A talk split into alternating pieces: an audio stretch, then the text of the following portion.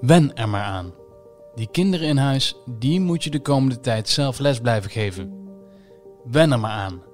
De kroegen blijven voorlopig dicht, dus speciaal bier moet je blijven bestellen bij speciaalzaken. Wen er maar aan. Met kaarslicht aan je eigen keukentafel een vijfgangen diner van een mooi restaurant opeten. Dit is Achter het Verhaal, een podcast van onze krant die deze week geheel in het teken staat van de coronacrisis en alles wat daarmee te maken heeft. Vandaag praat ik, Kevin Goes, met verslaggever Hanneke van Houwelingen over niet-corona-gerelateerde zieken die op dit moment niet behandeld worden.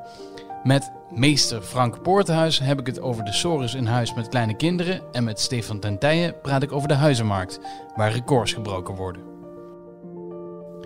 Eerst. In Nederland zijn er inmiddels 864 mensen overleden aan het coronavirus. De druk op de ziekenhuizen is enorm door alle mensen die geholpen moeten worden. Maar daardoor komen veel andere zieken in de problemen, zo vertelt verslaggever Hanneke van Houwelingen. Uh, we weten inmiddels dat uh, ja, bijna de helft van de niet-coronazorg is, uh, is afgebeld. Dus dan moet je denken aan knieoperaties, niertransplantatie, um, maar soms ook chemotherapie. Um, want je kunt je voorstellen dat als een kankerpatiënt een chemo krijgt, dan gaat zijn weerstand enorm achteruit. En um, ja, op dat moment werkt die chemo misschien wel tegen de tumor waartegen die behandeld moet worden, maar um, is die persoon wel extra kwetsbaar voor het coronavirus. Dus dat is een risico die uh, artsen nu soms niet durven te nemen, waardoor ze zeggen van nou we stellen de chemo een paar weken uit of we geven je een lichtere vorm, waardoor je minder verzwakt. Um, en, en waar het ja, voor de patiënt op neerkomt, is dat ze soms heel lang moeten wachten op hun behandeling. Um, uh, en, en ook echt wel heel erg angstig zijn voor, um, voor het coronavirus. Dus ze zijn al bang voor de gevolgen van hun eigen ziekte. En daar komt dan eigenlijk nog de vrees bovenop dat ze ja, het virus uh, krijgen. En uh, ja, misschien om, om die reden wel in het ziekenhuis belanden. Kun je dan ook wel hebben over een soort van collateral damage door het coronavirus? Ja, het coronavirus is eigenlijk iets wat er nog eens extra bovenop komt. Kijk, de, deze mensen waar het nu om gaat, die zijn al ziek. Uh, hebben allerlei zorgen. En nu dat coronavirus erbij komt, of de vrees dat, dat ze dat ook krijgen, moeten ze ja, thuis in quarantaine. Uh, kunnen ze hun familie niet zien, um, die juist in deze tijd uh, hen tot steun kunnen zijn. ze, ze, ja, ze kunnen niet naar de supermarkt omdat ze extra voorzichtig moeten zijn. Um, ze zijn vaak zelfs al bang om een rondje buiten te gaan lopen, omdat ze nou ja, zichzelf willen beschermen tegen het coronavirus. Dus mensen die nu ziek zijn om een andere reden dan het coronavirus, die zitten misschien nog wel in een uh, ja, groter isolement. Ja. Je hebt een aantal van die mensen gesproken hè, die uh, eigenlijk nu geholpen zouden moeten worden, maar waarbij dat niet het geval is. Ja, klopt. Ja, ik, um, ja, een van de verhalen die me het meest raakte is die van Joop uit Rotterdam. Joop is een 69-jarige Rotterdammer en kreeg eigenlijk nog maar twee maanden geleden te horen dat hij uitgezaaide longkanker heeft. Um, ja, hij is toen naar het ziekenhuis gegaan en heeft allerlei ja, behandelplannen zijn er op papier gesteld. En uh, hij zou beginnen aan de chemo. En um, een paar weken geleden werd duidelijk dat die chemo niet door kon gaan, omdat hij, omdat hij te veel zou verzwakken van, uh, van de chemo. Waardoor hij weer extra kwetsbaar wordt voor het coronavirus.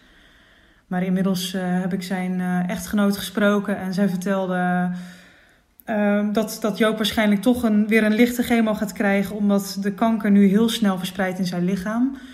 Dus wat, wat, je, wat ik zo aangrijpend aan dit verhaal vond, is dat, hij, dat het al zo spannend is voor hem. Dat hij, uh, hij is vreselijk ziek, um, zit eigenlijk alleen nog maar thuis. Het enige bezoek dat hij nog uh, ontvangt is uh, dat van zijn zoon. Maar zijn zoon kan hem ook geen knuffel geven. Die moet, ja, die moet op anderhalve meter afstand blijven.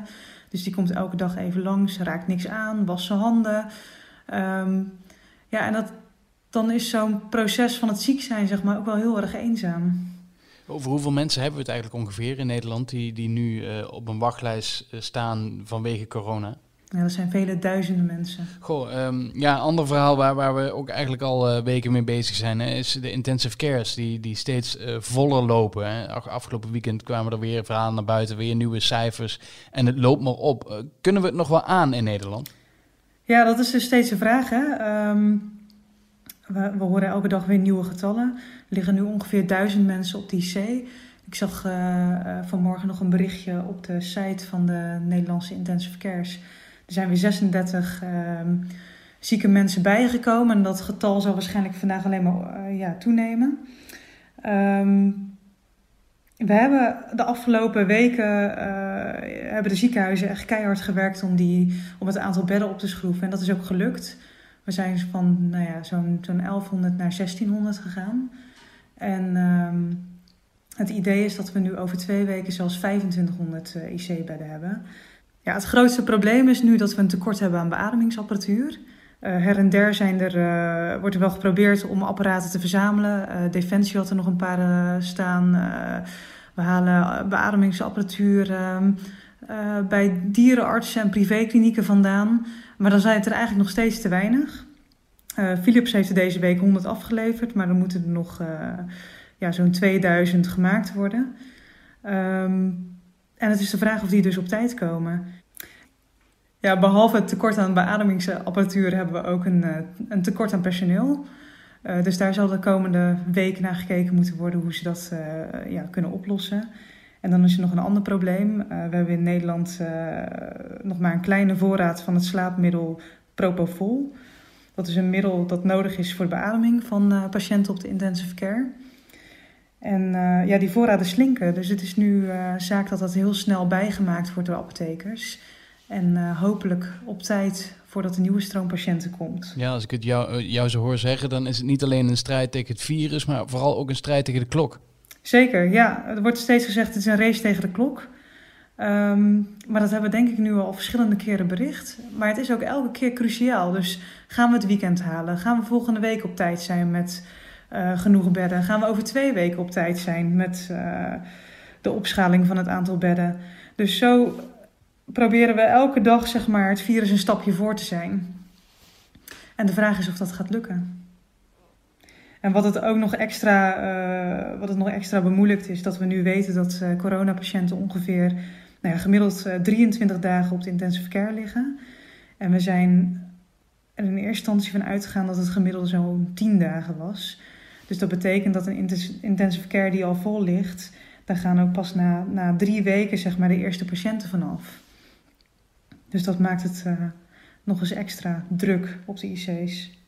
Ja, en Hanneke, we zelfs dat de koning rondbelt om apparatuur te regelen. Hoe zit dat? Ja, ik heb dat ook gehoord.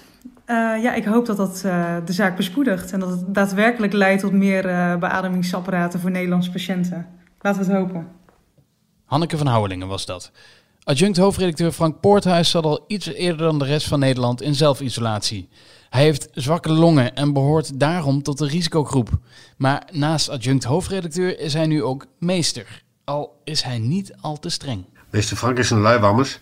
Want uh, uh, mijn vrouw doet het meeste. Uh, we hebben de school zo verdeeld dat ik de ochtend kan hangouten, vergaderen en dingen doen. Dan is het thuisonderwijs boven mij. En smiddags gaat mijn vrouw aan het werk. En dan doe ik de kinderen. Maar dan is het echte onderwijs is er alweer op.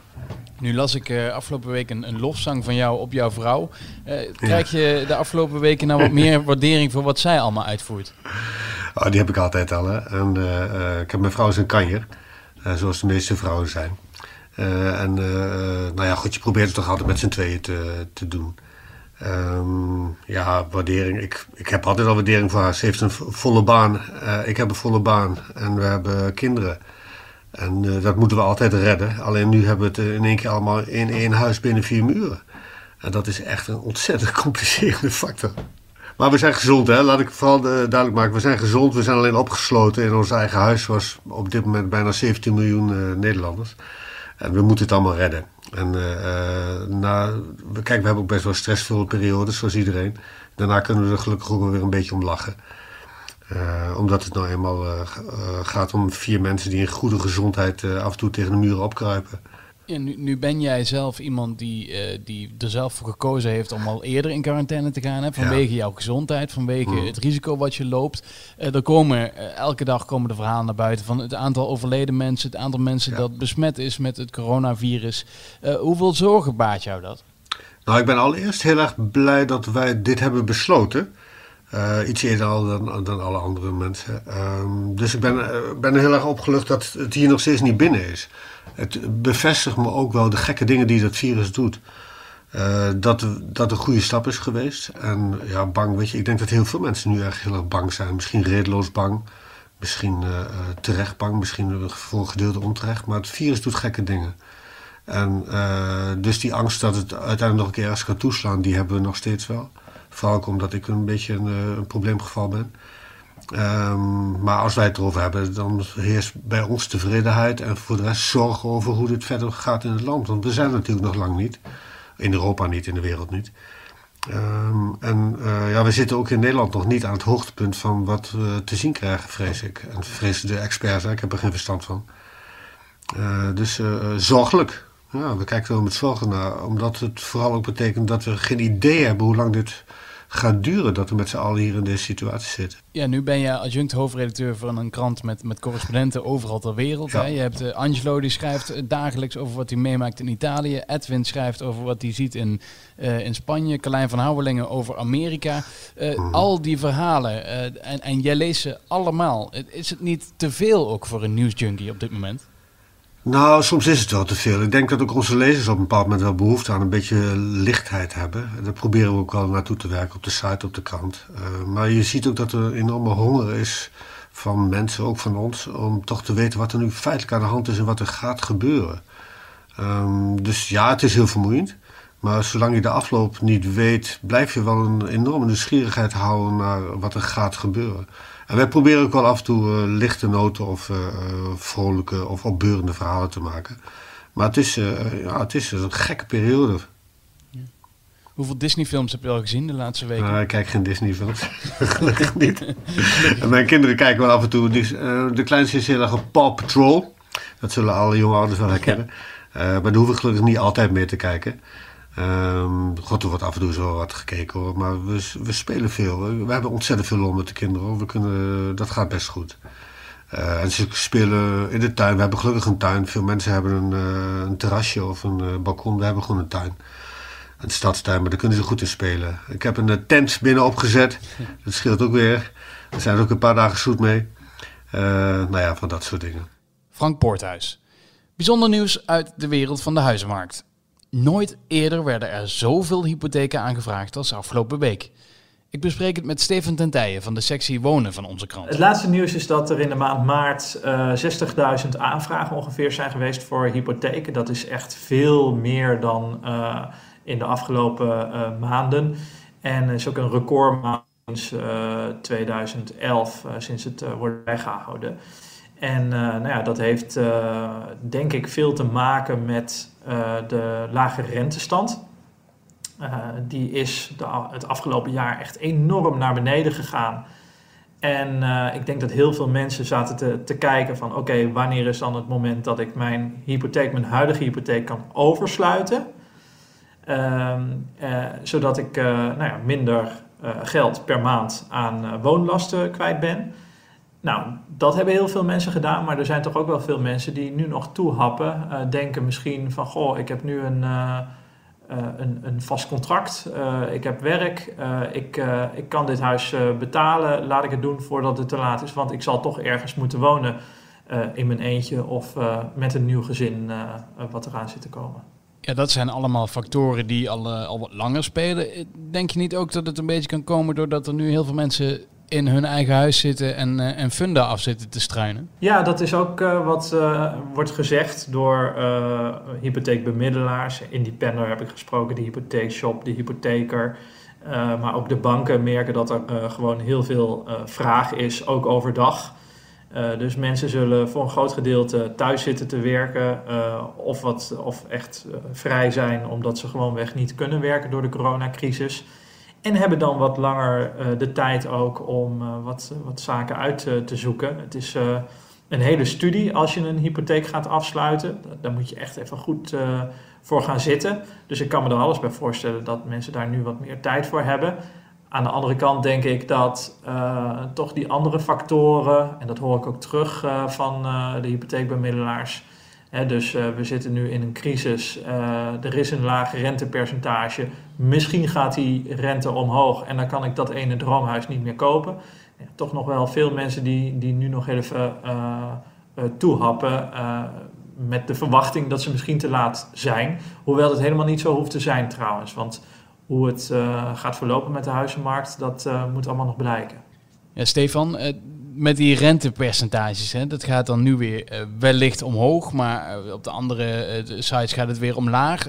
wat kun je daar nou zinnig over zeggen? Nou ja, de hypotheekrente is behoorlijk gekoppeld aan de kapitaalmarktrente, de langlopende rente waar, waar banken mee werken. En in Europa is die naar beneden gegaan, omdat er een opkoopprogramma is geweest van de Europese Centrale Bank. Die hebben heel veel geld in de economie gepompt. En um, ja, nu zie je dus gebeuren dat die kapitaalmarktrente onder de nul zit, dus een negatieve rente. En uh, er zijn al wat aanbieders van hypotheken die daarom hun rentepercentage ook al omlaag hebben gedaan in plaats van omhoog. Dus er valt eigenlijk heel weinig over te voorspellen over hoe zich dat de komende tijd nog gaat ontwikkelen. Hij kan omhoog gaan, zeker, maar hij kan net zo goed uh, zo laag blijven als hij nu is, of zelfs iets omlaag. Ja, maar het is dus zeker geen slecht moment om niet te kopen. Nou ja, dat hangt natuurlijk helemaal af van je persoonlijke situatie. Uh, maar als het gaat om de hypotheekrente, zoals je die nu nog kunt krijgen, ja, die is historisch laag. En, en dat maakt dat uh, wonen in een koophuis gewoon heel goedkoop is. Ja, nu maakt de coronacrisis het werk voor heel veel mensen lastiger. tegen wat voor beperkingen lopen de hypotheekadviseurs aan nu? Uh, ja, hypotheekadviseurs moeten net als bijvoorbeeld makelaars er rekening mee houden dat ze niet face-to-face met hun klanten kunnen praten. Dus er wordt veel gebeld. videobellen is enorm in. Ik denk in iedere branche, maar zeker ook in de, in de huizen, huizenbranche. Um, dus dat zie je wel uh, gebeuren. Je ziet zelfs bezichtigingen van makelaars via uh, videobellen gebeuren. Dus uh, ja, mensen komen niet, niet eens meer in, in hun droomhuis terecht en kunnen, kunnen aan de muren voelen en, en, aan de deur klinken, maar zien alleen maar hoe de ruimte eruit ziet via een schermpje. Ja, dat, dat, dat zijn toch wel interessante ontwikkelingen. maar, maar ja, zo goed, als kwaad, zo goed en kwaad als het gaat uh, proberen ze daarmee toch nog de markt enigszins overeind te houden. Je bent zelf ook op jacht, uh, hoorde ik. Heb jij al iets gevonden? Nou, ik ben uh, inderdaad een beetje aan het oriënteren samen met mijn vriendin naar een volgend huis. Ehm, en uh, ja, je, kunt er, je, je, denkt er op dit moment van alles bij. Ik zit natuurlijk bovenop het nieuws. En ja, ik heb uh, uh, misschien een project waar ik in kan stappen om zelf een huis te bouwen. Hmm. en ik was van plan om ook deze weken te gebruiken om te kijken wat er qua financiering mogelijk is bij, bij de bank waar ik zelf bankier. Uh, maar ik heb nog niet uh, de tijd gehad om het telefoontje te plegen. En ik vind het dan wel. Ik, ik had verwacht, die zullen wel uh, een stuk rustiger zijn op dit moment. Maar die hebben het juist hartstikke druk. dus ja, misschien dat ik wel een tijdje in de wacht kom te staan. Overigens heeft de hypotheekadviseur mij nog altijd niet teruggebeld. Dit was achter het verhaal voor vandaag. Volg deze podcast op Spotify of Apple Podcast om geen enkele aflevering te missen en om nog eens rustig de vorige afleveringen terug te luisteren. Tot de volgende.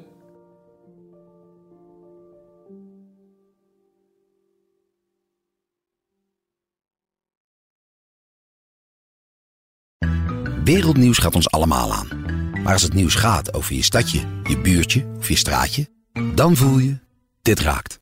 Daarom lees je in het AD alles over het nieuws in de wereld, Nederland en jouw regio.